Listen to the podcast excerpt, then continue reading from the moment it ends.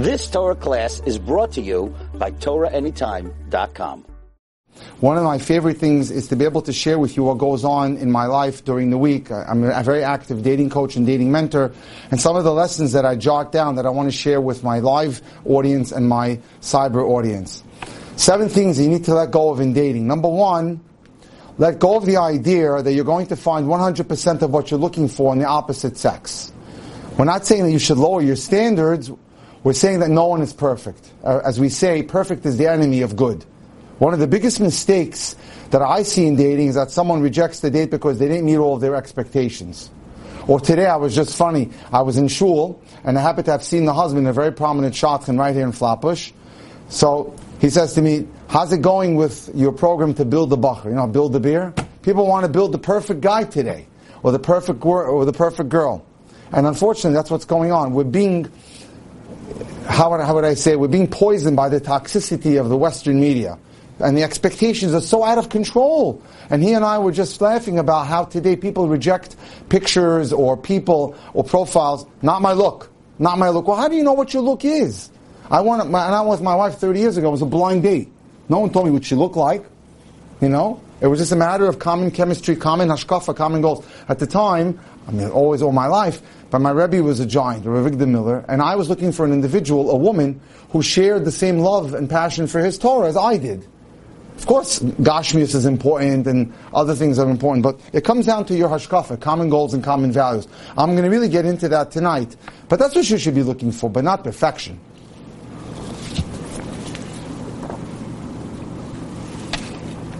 I've had several clients who have been dating for, year, for years specifically because of this erroneous mindset. Here's another fantastic situation that I couldn't buy, I couldn't believe. I had a guy in front of me, 34 years old, a really wonderful, kind guy with a great job, and he said to me, I don't mind dating older. So I got a girl on the phone that I've been mentoring for a year. I haven't seen her about a year. And I said, listen, there's a great guy out there. She's 38. He's willing to date you. No, too young for me. I said, what are you out of your mind? 38 years old. What are you thinking? It makes no sense. Know which items are on your list are non-negotiable and know which are negotiable. Don't give in on your values. Of course not. Values are critical. Values comes from the word hashkafa in English. Hashkafa means which path, which direction are you looking at? Comes to the word mishkafayim, which means glasses.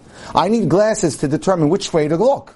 So, do we have common values and common goals? That could be a problem if your values are really, really off. And I've had a situation this week where a girl wants to date a guy, totally not observant. I said, what are you going to do on Shabbos? He's going to get into the car to go play tennis, and you're going to go to shul. You can't have that. I'll build him up. No. What you see is what you get. You better have someone close to you religiously. I have a situation right now on the West Coast. I, I, deal with a lot of shalom bayis issues. The woman walks 3.2 miles to shul to go on Shabbos, and he is playing with his cell phone, and he drives there at 10:45 to enjoy the kiddush. So you can't, and no wonder they have problems with their kids, and they've had the police come in four times to break up fights. No wonder. When you don't have common values together with you t- together, and you don't have a common path in terms of your life, well, the children are going to be so confused. The result being that the, the father is really more in control, and, and, and, as a, and, and the choice of education is the local gan chayos, otherwise known as the public school, or as we know in Hebrew as the zoo. And then what do you think they're imbibing from there? Certainly not Torah values. So we have a very potent situation there. Determine which things are nice, but face it, what's not essential. At the end of the day, you can let go if the person is a little taller or shorter than you have liked. I had that today. Two people rejected individuals who are short, uh, an inch shorter. People are so vain today, so fragile, it's amazing.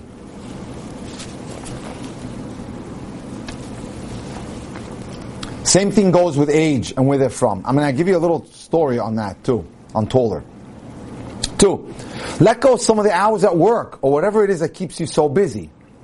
Singles tell us they want to get married, but they're not making dating a priority. Absolutely true. Absolutely. I've had an individual who tells me, don't call me after 9 o'clock, a woman who's 30 years old because I go to sleep. What? You expect to get married? Put dating at the top of the list. Many people today are very career oriented, and it's okay. However, the years fly by because they don't make the time to be able to take care of their dating needs. It's important to take the time and set aside time for your self-care. Take good care of yourself, which will enable you to become your best self. Go to the gym, take a rest, listen to inspiring shiurim, listen to some music, do some yoga, do some travel, take care of yourself, so you have what we call a balanced physical and emotional well-being. Three, let go of thinking that you're in this alone. You're not in it alone. While ultimately you decide who you spend the rest of your life with, don't be afraid to ask trustworthy friends or a dating mentor or rabbi for advice. Baruch Hashem, I'm very busy because people are listening to this particular piece of advice. Yes, they tell me years ago we didn't need people like you, but today there's a need for a good dating mentor more than ever. Life has gotten so confusing. People have lost their priorities. People are lost today in, in, in the forest of life. Consulting with someone that you trust who has your best interests at heart and who knows what they're doing, when you have doubts, will give you the clarity that you're looking for. This happens to me a lot. Many people call me or contact me because they're not sure about a certain relationship or not sure what to be looking for. I set them straight by listening to them, by asking them questions, by doing an intake history. I get an idea of who they are and what do they need. Then I make it clear to them and I say to them, this is what you need. It happens to me, by the way, that the woman who contacted me yesterday, the divorced lady, the minute I, she told me who she was dating with, uh, and, but she was unsure because of what she heard about him from the people, the rabbis from his previous divorce, I said, you're perfect for him. I could see right away because I knew I, I, I, saw her personality, and from my experience, I know what it makes takes to for people to click. So it's important to get that neutral expert in the in the picture that knows what they're doing to help, so that you can now bounce it off of them. Let go of ingratitude, a huge biggie one of the biggest things that I care about, and one of the most important things that I advise, is that people read the gratitude pay, uh, the document, the gratitude uh, prayer every day. If you need it, just WhatsApp me 305 206 1916. I'll send you a picture of it. You should do it every day. And as well, I tell them, please make up a list of 50 things that you're grateful for. One list, one time, and verbalize that list every day and say it at the beginning of the day. I wouldn't tell you to do anything that I don't do myself. So that's very important. Okay? It's very important to do the gratitude list. Very important. Okay, now, the secret to happiness is appreciation. The minute we focus on all that we do have, as opposed to what we're lacking, the world is a much better place, a much happier place. Number six, let go of your need for something to happen immediately. It's got to happen now. I'll never forget this year, a woman came into me that I had mentored a little bit, she says, you know what? I got to get married by Lag BaOmer. So much so, she went and put a deposit on a, on, on, on a hall, and she told the caterer, get ready to, to cater. I said, let me just change the name. Judy, I don't think what you did was very smart. First of all, where's the guy? You know, we need, it takes two to tango over here. Unfortunately, she had to call it off two days before. But don't put any, any benchmarks on Hashem. Don't, don't, no timetables. He has a right time for everyone. Notice that I can practically list uh, a site, an example for everything here. You know, thank God, several. Okay, now, so again, let go of your need for something to happen immediately. Be flexible and trust everything will come in its right time. Remember, Hashem is ultimately running the show. You may meet the one when you're looking, for, when you're looking, or perhaps when you're not looking. Either way, you'll enjoy the process more if you can be flexible with what happens in your dating life. Just let go.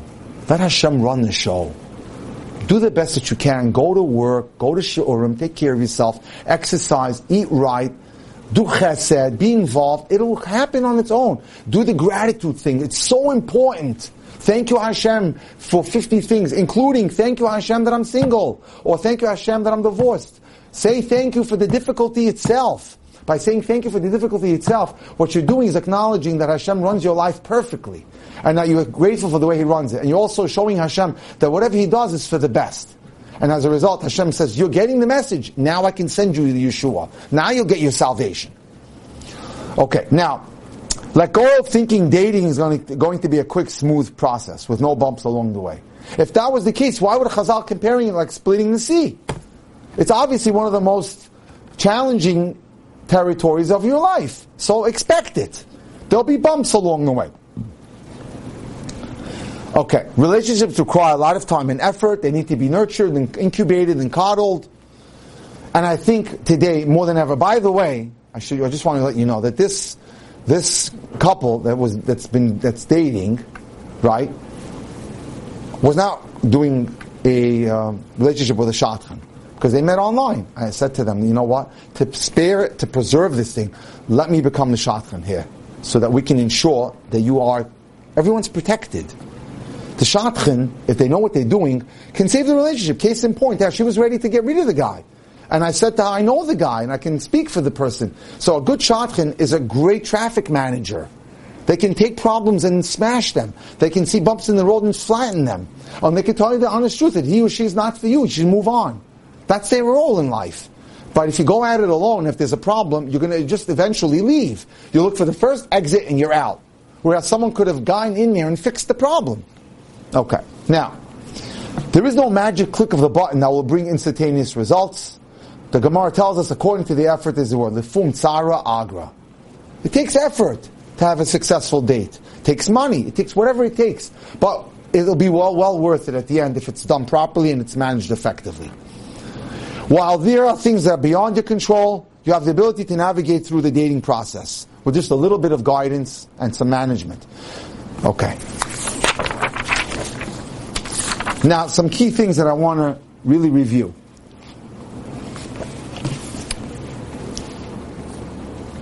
Five steps that'll help you have clarity through the dating process.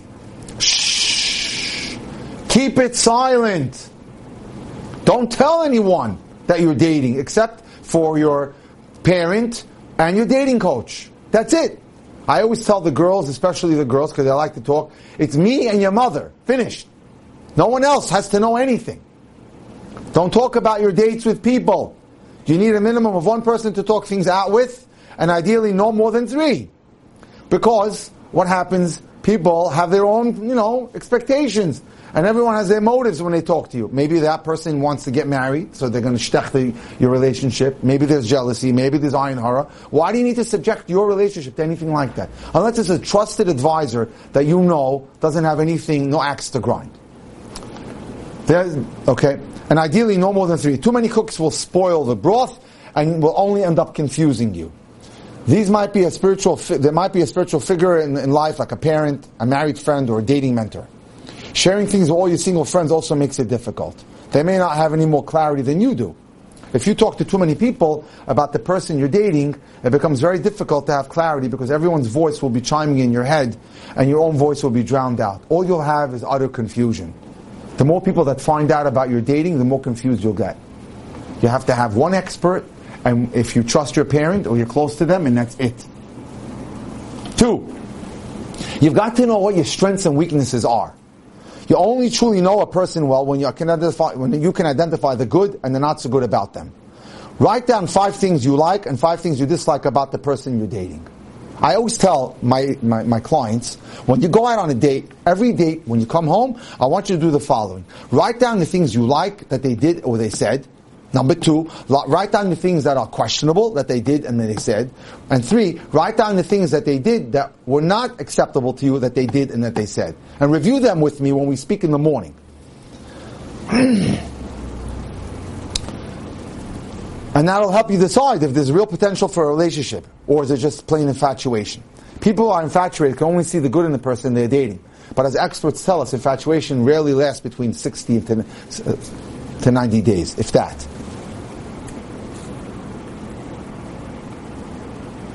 Being able to see the person as a, as a human with faults is a sign that you're generally getting to know them. Three, own your timing. It's challenging to have clarity when too much time passes between dates. It's also hard to have clarity when the date is very long. So the rule of thumb is no more than five days between dates. You have to have consistency. Spend no more than five hours on each date and commit yourself that you will give it two or, or, or more dates before saying no. Unless the first date is an absolute bomb. Meaning, I can never get used to this person's physical attraction. Our hashkafis are so different that we can never live together. We have such different expectations out of life that there's absolutely no way he or she can either be, can either be, ever be my soulmate. Other than that, give it some time. People are not always comfortable on the first date. Sometimes they're shy. Sometimes they don't open up, they don't open up right away. Sometimes they're sick. Sometimes they had a bad day at school or at work. So you have to give it a little bit of leeway for the first date.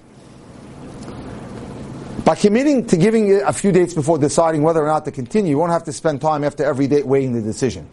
This means you'll be able to relax more on each date and just be in the moment without having to analyze, oh, look what he, he or she said. What did they mean when they rolled their eyes that way? So instead of analyzing every little micro event at the date, you can relax because you've told yourself, unless it's an absolute bomb, I'm in it for two to three dates minimum. Four, spice it up. Try to see the person in different contexts by doing different activities on each of, the, of these of, of your dates, and that's so true. One of the things that prevents people from getting to know other individuals when they date them is because they do the same repetitive dating thing again and again. Another dinner, another dinner, another dinner. It happens to be tonight. I was talking to a client who did this four dinners in a row. I said, no, no, no. Tomorrow, Dave and Buster's. That's it. We need something else. The more you change the venue, the more you see the person in a different context. The more things will come out. Will come out. They may not have come out if it's the same style event all the time. So one night it's a paint night, and one night it's Dave and Buster's, one night's a romantic dinner, one night's a walk under the Brooklyn Bridge, another night is uh, Wannado City in, in Miami, wherever you live. Things like that. So you have to change it up. A museum if that's your thing, an indoor garden like we have the winter winter garden in Manhattan. Change it up. The more you change the venue, the more connectivity you'll get emotionally, and that's important. Five, very important. Keep physical touch out of the equation. This is a big challenge especially in the divorce world, where they feel compelled that they have to do things, where they have to have a more, let's more intimate situation going on. No, no, no. Absolutely not. You know what happens? When a woman gets touched, her endorphins, which is a hormone that she has in her body, floods her bloodstream. And now she feels like she's madly in love. That's not the case at all. It could be that she's only on date number two, but she's, her body's giving her the siman, the feeling that she's already almost at the end of the game. For her, that's the feeling. For him, it's just pure conquest. So, be careful. Don't do that. When it comes to clarity, this point is the most beneficial. No touching before marriage. Yeah, as soon as touching is involved, your clarity goes right out the window. People often ignore red flags because of a physical connection. It's not a conscious choice because when they make that physical connection, they have, they're duped into thinking that they're closer than they really are. Now they stop looking and investigating the real things that you need to look at in order to ensure that the person doesn't have any deficiencies. By touching, what you do is you cut the book in half, you don't do the due diligence properly, and as a result, you make horrific mistakes. Once physical touch is introduced into a relationship, we cannot undo it, and it's unnecessarily confusing to figure out why you're staying in a relationship. I had a case like this in Yerushalayim, by the way, last year, where there was a little too much touching going on, right? And I said, I said to the guy, you know, you're a good guy, but you're creating a lot of confusion for you and her. Stop the touching. And he did. He listened to me. He stopped the touching. It put the relationship back right on course. They got engaged and they went right to marriage. So it's very important. It's because, is it because of the value on the inside? So you have to maintain those values. Now I want to read you a beautiful story about, about how one person found his taller, older Kala.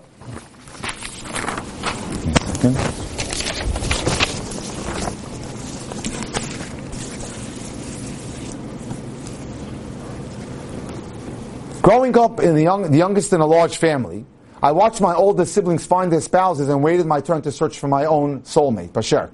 In my family, we wait for our older siblings to marry before entering into Shidduchim. My brother above me had been dating for several years, but had not yet found his zivug. When I turned 25, he approached me and told me, you have my bracha, my dear younger brother, to go ahead and begin dating. That's nice of him. I had a case recently of a Hasidic guy who had an older brother that was divorced and wouldn't let anyone else date. So we had a 27 year old girl, a 29 year old girl, we had 26 set of twins. It was it just wreaked havoc on the whole on the whole family. Finally, when one of them came to me, the mother came to me, I said, he has no right to do that. You should just bypass this guy. And they did, and they listened to me. I was serious. I was a studious student who loved to learn Torah, and I was inquisitive about the world around me. My family knew I was on the shy, quieter side, and I wanted to find a girl who would appreciate and compliment my introspective nature. So he was a type B, a quieter boy. When I envisioned my kala, I imagined the girl, like me, was a thinker who had insatiable curiosity about the world.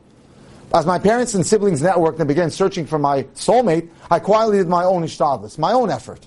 Before I even went out, I made a conscious effort to identify what, what really mattered to me. What am I looking for? Ask yourself these questions. The more work you do when you're dating, the easier it is and the more successful you are when you actually date and you go right to the chuppah.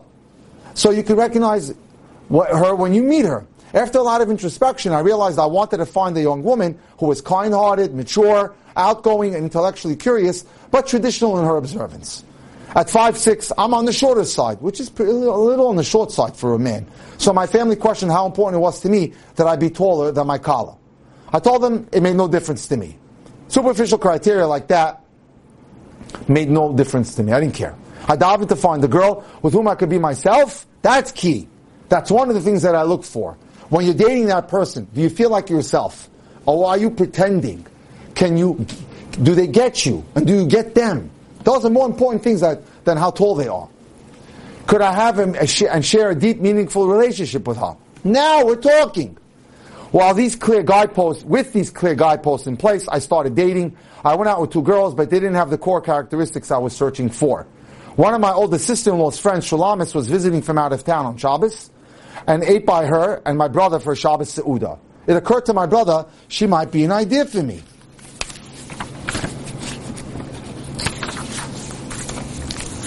But when she, he suggested it to my older brothers and sisters, they were conflicted. Shulamis was an incredibly smart, talented, mature, and outgoing 28-year-old girl. Not, was, not only was she three years older, she was also five nine, three inches taller. So we've got three years older, three inches taller.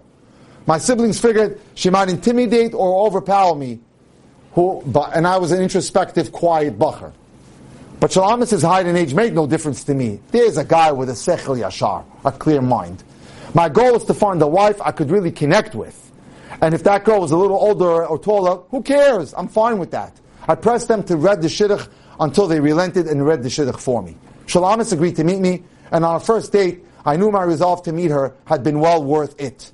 I was immediately attracted to the way Shulamis spoke her mind, sharing her thoughts with ease and confidence. It made me feel secure enough to open up and share my own opinions.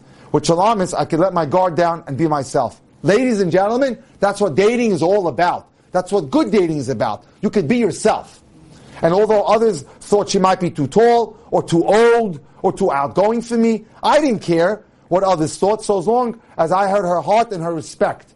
Key. This is key, ladies and gentlemen. Shulamis and I dated less than a month before getting engaged and have been happily married for over 10 years.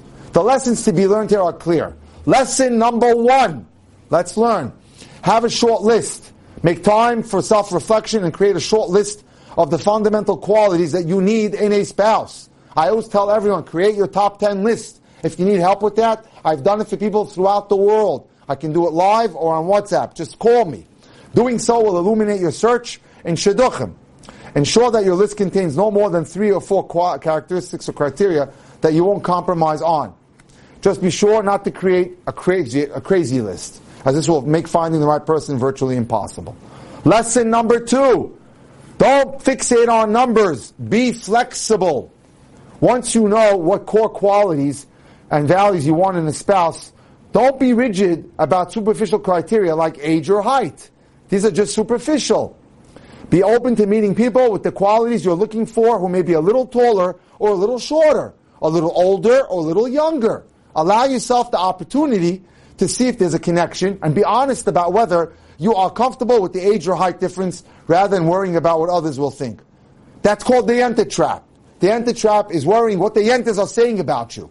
I'll never forget when I flew in to give five lectures in California, and my host greeted me at the at the airport, and he looked so down. I said, I said, Yehoshua, what's going on? He said, I'm working on a shidduch. The guy was up to date number 11. We thought we were there close to engagement. When he showed the picture of the girl to his first cousin, who looked at him and he said to him, you're going to go out with that ugly girl? He dropped the shidduch. He was going out not for her, he was going out for what the yentas had to say. You have to be comfortable with yourself. You have to be able to live with your own skin. You're going to be married to the person, not them. Lesson number three. Remember opposites attract. People often make assumptions that a girl may be too outspoken for a quiet guy, or a guy may be too simple for an intellectual girl. But the perfect matches are not always similar. I love opposites attract. I live by this motto. I always tell people, I can't put two pussycats in the room and two tigers. You gotta have one of each kind. Rather, they have qualities that complement each other. After all, if you and I are identical, why do I need you? I need someone to be different. The quiet bacher might appreciate the girl's outgoing confidence, whereas the intellectual girl may be searching for a deep emotional connection with a guy. Don't presume to know what matches will or won't work. Give people a chance to connect. Now, let's get into character. Every individual is unique. Truthfully, some people are warmer than others. Some people are kinder. Some people are, war- are finer. Some are more caring. Some are more loving. Some are more generous. Some are more patient. Some are more understanding. Some are more other directed. Some people are more helpful. Some people are more considerate. Some people are now on the left side, less temperamental, less jealous, less angry, less critical, less cynical, less spoiled, less demanding, less selfish, less vengeful, less frustrated, less stubborn, less rigid, less calmer, less happier individuals. However, however, the rule of thumb is no one is perfect. We all must work on our own faults, and that's part of life. And it doesn't end the day you give the ring to the kala. Negative personality qualities can be truly harmful to a relationship.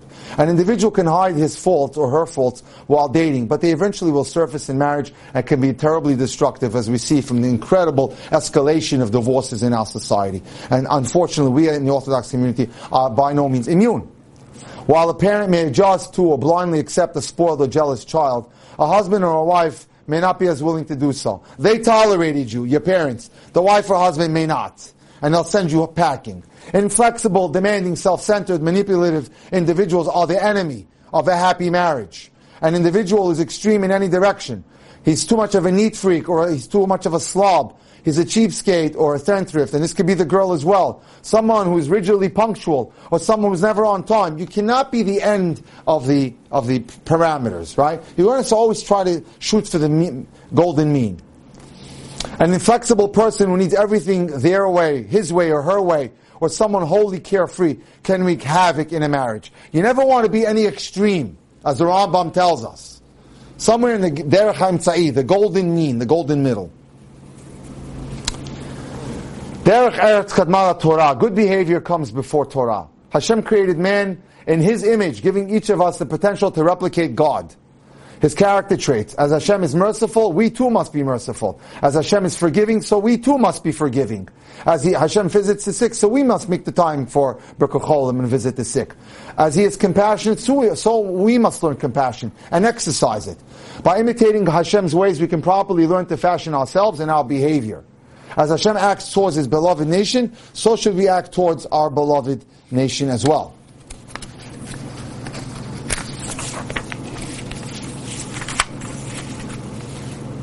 At the Akedah, the binding of Yitzchak on the altar, Hashem called out twice, Avraham, Avraham.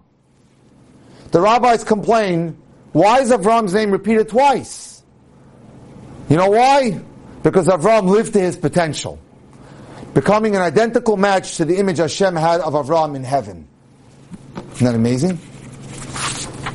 That there's a picture of each of us in Shamayim. And that's the picture we're supposed to replicate.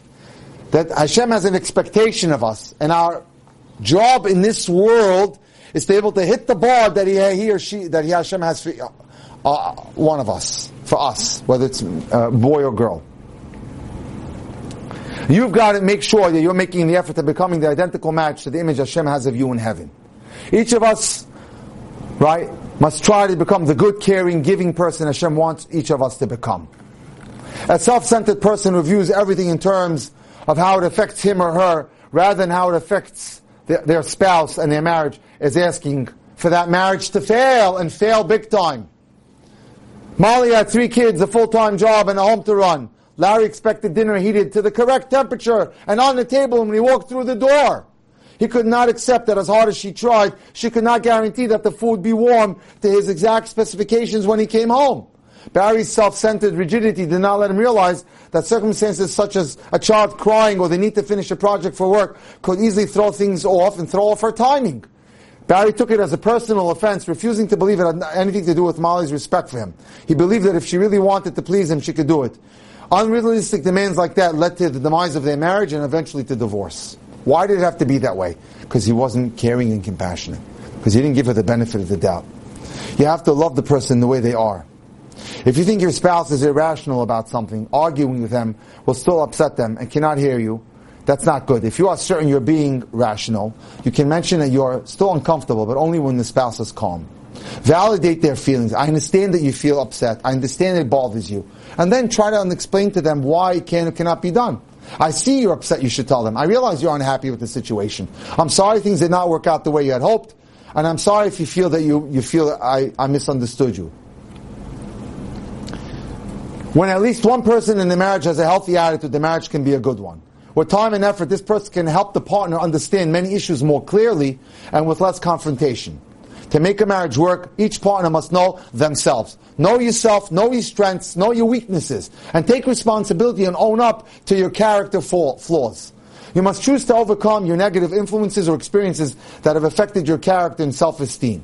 Case in point, today I was dealing with another couple where we're talking about he's on anti-anxiety medication. And he owned up to it. And he said the reason is because my mother died when I was 15 years old. It was hard to me. I couldn't deal with it. It spun me out of control. Since then, I had anxiety. But I went to the doctor. I'm dealing with it, and I'm also taking therapy. He owned up to it, and the girl said, "I'm so proud of you that you had the ability and the honesty and the integrity to tell us this."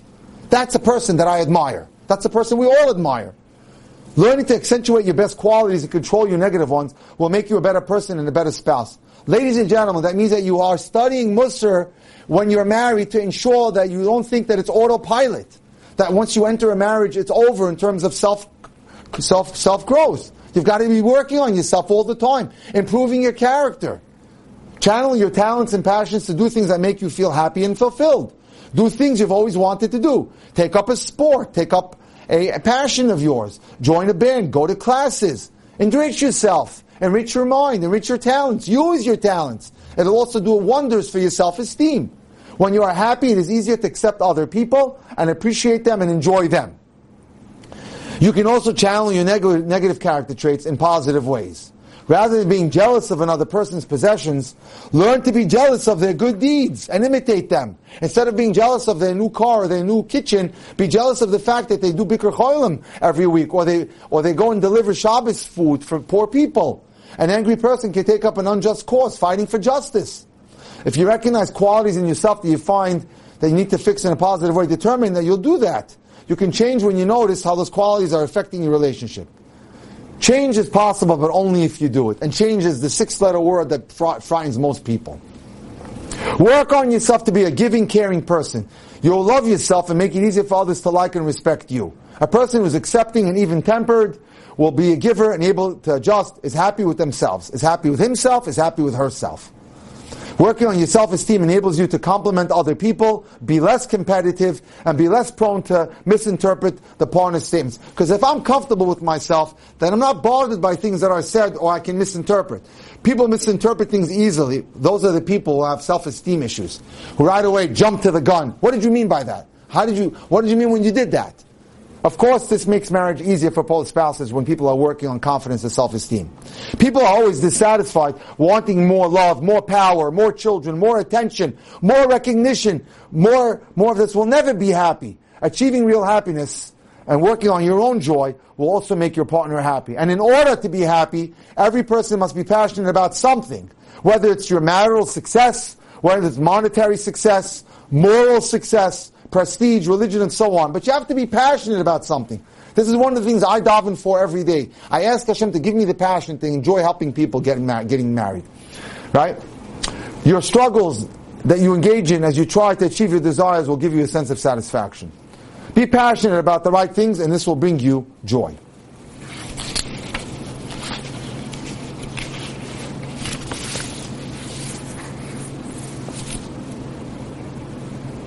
Okay. Let me share a beautiful story with you and we'll close with that.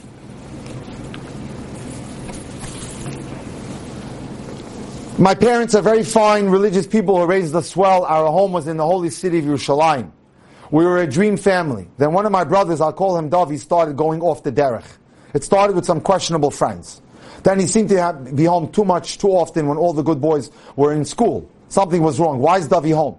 He then changed the way he dressed and the way he spoke, eventually his whole conduct was not that of a nice, from religious boy. My parents tried to reach out to him. My mother davened, went to rabbis, and lit candles for his sake, hoping all the time to see him back on the right path. My parents deliberated long and hard about the effect he might have on the other kids. And there were many other children, and they were afraid of the influence that he would have on the other kids. It was painful to watch them struggle, but we admired them all the more for their decision to embrace Davi as he was and never make him feel as if he was no, no longer belonged in the house. Time went by, and everyone got used to the idea that there was one off the derech kid in our otherwise typical religious family. Any worries we had about how he would affect our shidduchim disappeared when my eldest sister got engaged to a fine yeshiva boy, and shortly afterward I found my match as well. I'd like to send that as a message of encouragement to families dealing with similar situations who may have children in their homes that are not exactly fitting the mold religiously. Whole families don't necessarily get labeled by the actions of one sibling. A number of years ago, on July 2nd, 2008, Davi was wandering around Jaffa Road in Yerushalayim. He was 18 years old at the time and had nothing else better to do with his empty mornings since he dropped out of school. Suddenly he saw something very strange. And listen to what happened. A tractor trailer working at a nearby building site veered straight into the road, wildly zigzagging, then plowed into a bus stop at full speed, running over the people waiting there. My brother was sure this was a terrible accident, but then he saw that the driver kept going, this time ramming into a full bus in the opposite lane, turning the whole bus over. My brother couldn't believe his eyes, but there was no room for doubt as the driver, an Arab, continued his deadly rampage. My brother wanted to run and warn drivers on the road, but it was useless. The area looked like a battlefield with crushed cars, wounded and dead people, blood everywhere, and in the midst of it all, the monstrous tractor still going full speed. Then he noticed something that made his blood run cold. A few feet away from him, a woman was trapped by crushed cars on all sides. The tractor was coming directly at her, and yes, yet she did not get out of the car. Coming closer, my brother saw she was desperately trying to grab at something in the back seat. Her baby! He was trapped securely in his baby seat, and she was frantically trying to release him and save them both. My brother ran over to them as fast as he could. The tractor was looming over them, getting dangerously close as it flattened the cars that stood in its way. The woman had just unclasped the seatbelt and shouted to my brother, Take the baby! My brother grabbed the baby through the open window. As he ran, he heard the horrifying sound of crushed metal and the woman screams that she was caught in a death trap that was the twisted wreck of her car. She was killed instantaneously. He could not afford to stop running now. Breathless and terrified, he found the policeman who told him to wait in his police car until things cleared up. Outside, the terrifying drama continued to unfold. Policemen were chasing the zigzagging tractor, trying to shoot the driver with her without hurting innocent people or getting run over themselves. Long minutes passed before the mad murder spree finally ended with a bullet to the killer's head. It was a quite a while until the policeman returned to the car to find the young man with the baby still sitting there. Oh, it's you! Where would you like me to drop you off now? If it wasn't so tragic, it would be funny. An 18-year-old boy had just rescued a baby at great personal risk. He had seen the baby's mother crushed to death. Her screams mingled with gunshots are still echoing in his ears, and he's asked, where should I drop you off? Take me home, Dovey said. That's exactly what the policeman did, and all he did. No questions asked. He dropped Dovey off, baby and all, in front of our building and he just drove away. My brother burst into the house. Ima, take care of the baby! He yelled, handing him to her as he finally broke down in deep hysterical cries and sobs. My mother sent me to get everything the baby might need, from diapers to baby food. She bathed him and put him to bed and only then inquired gently about the circumstances of the surprising arrival. We couldn't believe our ears when we heard the explanation. But the baby was no figment of his imagination, so we accepted that the rest of Davi, Davi's story was actually true. Since we rarely tuned on the, turned on the radio, this was the first we heard of the whole incident. They didn't know. They don't have newspapers in the house. They don't do radio. So basically had no idea that there was a massive terrorist attack that day. After a few phone calls to relatives who filled us in on the news, we realized that the whole country was in an uproar about the terror attack. The story of the casualties, the wounded, the story of the young Moshe Plesser, a civilian who climbed onto the tractor in direct line of crossfire and shot the terrorist point blank in the head. This was a hero. No one said anything about the story of the 18-year-old boy who jumped in the path of destruction, Davi, and rescued a six-month baby.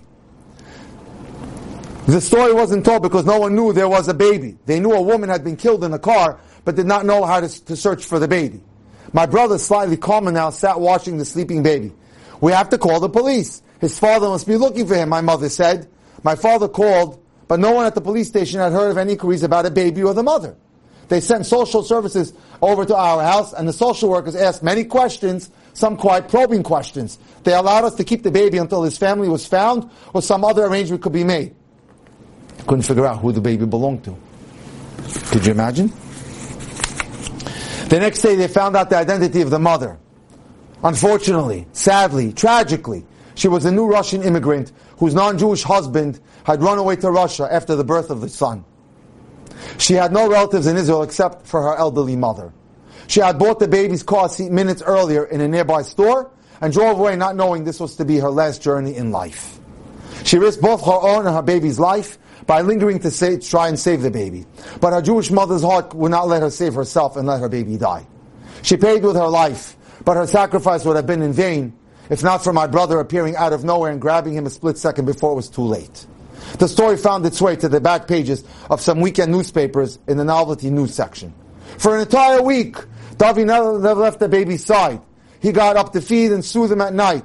He played with him and tried to make him laugh and bonded deeply with him. And at the end of that week, social services showed up again and said the grandma was not ready to take the child.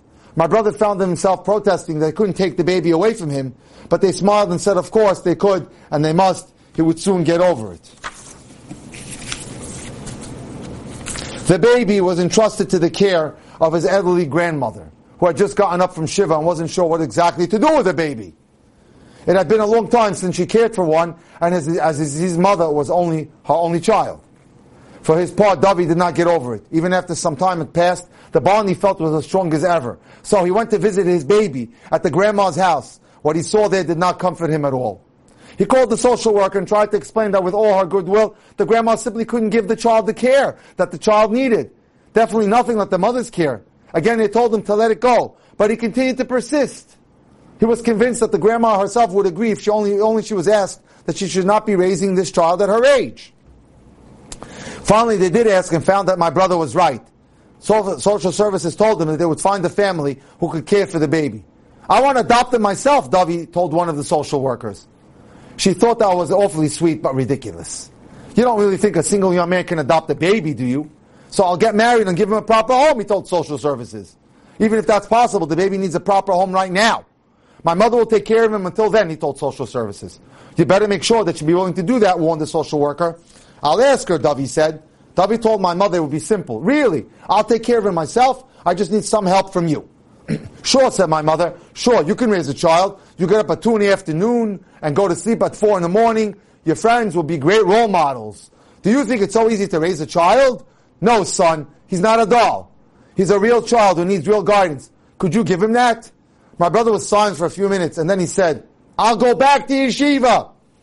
I'll get up every morning and go to shul. I'll learn Torah again. I'll make myself into a mensch. As long as you're willing to take care of this baby and take him in. I need to do this. I can't abandon him, Ima. It was a surprising proposal, but my parents accepted. For the next two years, we raised the child as one of us, and my brothers, my brother grew along with him. His suit was, and hat reappeared, suddenly started wearing his suit again, his black hat again. The rabbis were encouraging, and every night after his evening learning session, my brother came home to his special little buddy. He gradually started to teach him to say ani, to wash his hands, picking up many practices he himself had dropped along the way when he went off the derech. He even lined his crib with pictures of tzaddikim. At 20, Davi felt, I'm ready for shidduchim. It wasn't easy because he would always tell the girl on the first date that I have a child. At what? The horrified girls would, gra- would gasp. What are you talking about? A child, the boy, I mean, not really my child. I adopted a child. You? You adopted a child? The girls would ask him? And then he would tell them the whole heart-wrenching story. When the girl heard the tale, she would move, she would be moved, of course, and she would think it was totally, incredibly selfless of David to undertake to raise a baby. But marrying into such a situation was a different matter. Not too many girls were willing to instantly become a mother to a two-year-old. And the few who were, were not a good match for the baby, my brother said. Finally, she was found. The one in a million. An Eishes Chayil worth searching for. A wonderful, a deep girl who thought the baby was the best thing about my brother, but asked to meet him to see if they were a good match. That was what made my brother realize she was the one for him as well, and they got married. It's just over five years since Davi first met his baby, and two and a half years since he got married. He now has a six-year-old and a two-year-old who love their parents dearly. My brother learns full-time and his loyal wife, my beloved sister-in-law, supports him in every way. They look like a typical young religious family, kollel husband, teacher wife, but those who know the story admire Davi and his wife, knowing they're much more than just a regular couple. This is a special couple. No one puts it better than my brother, as he says every year, on the 29th of Sivan, when we celebrate our double miracle. Everyone thinks I saved this child. But Davi says, I know deep inside, he saved me. Thank you, ladies and gentlemen, for coming to tonight's dating in Shalom Bayis class. Anyone out there, Uh, locally or anywhere in the world would like my help in dating or shidduchim or shalom bayis, who needs help in evaluating a relationship or needs help getting a matchmaker, I do all that. Feel free to reach out to me at 305-206-1916, 305-206-1916, either on WhatsApp or on texting or call me. Have a wonderful week and a great Shabbos. You've just experienced another Torah class brought to you by TorahAnytime.com.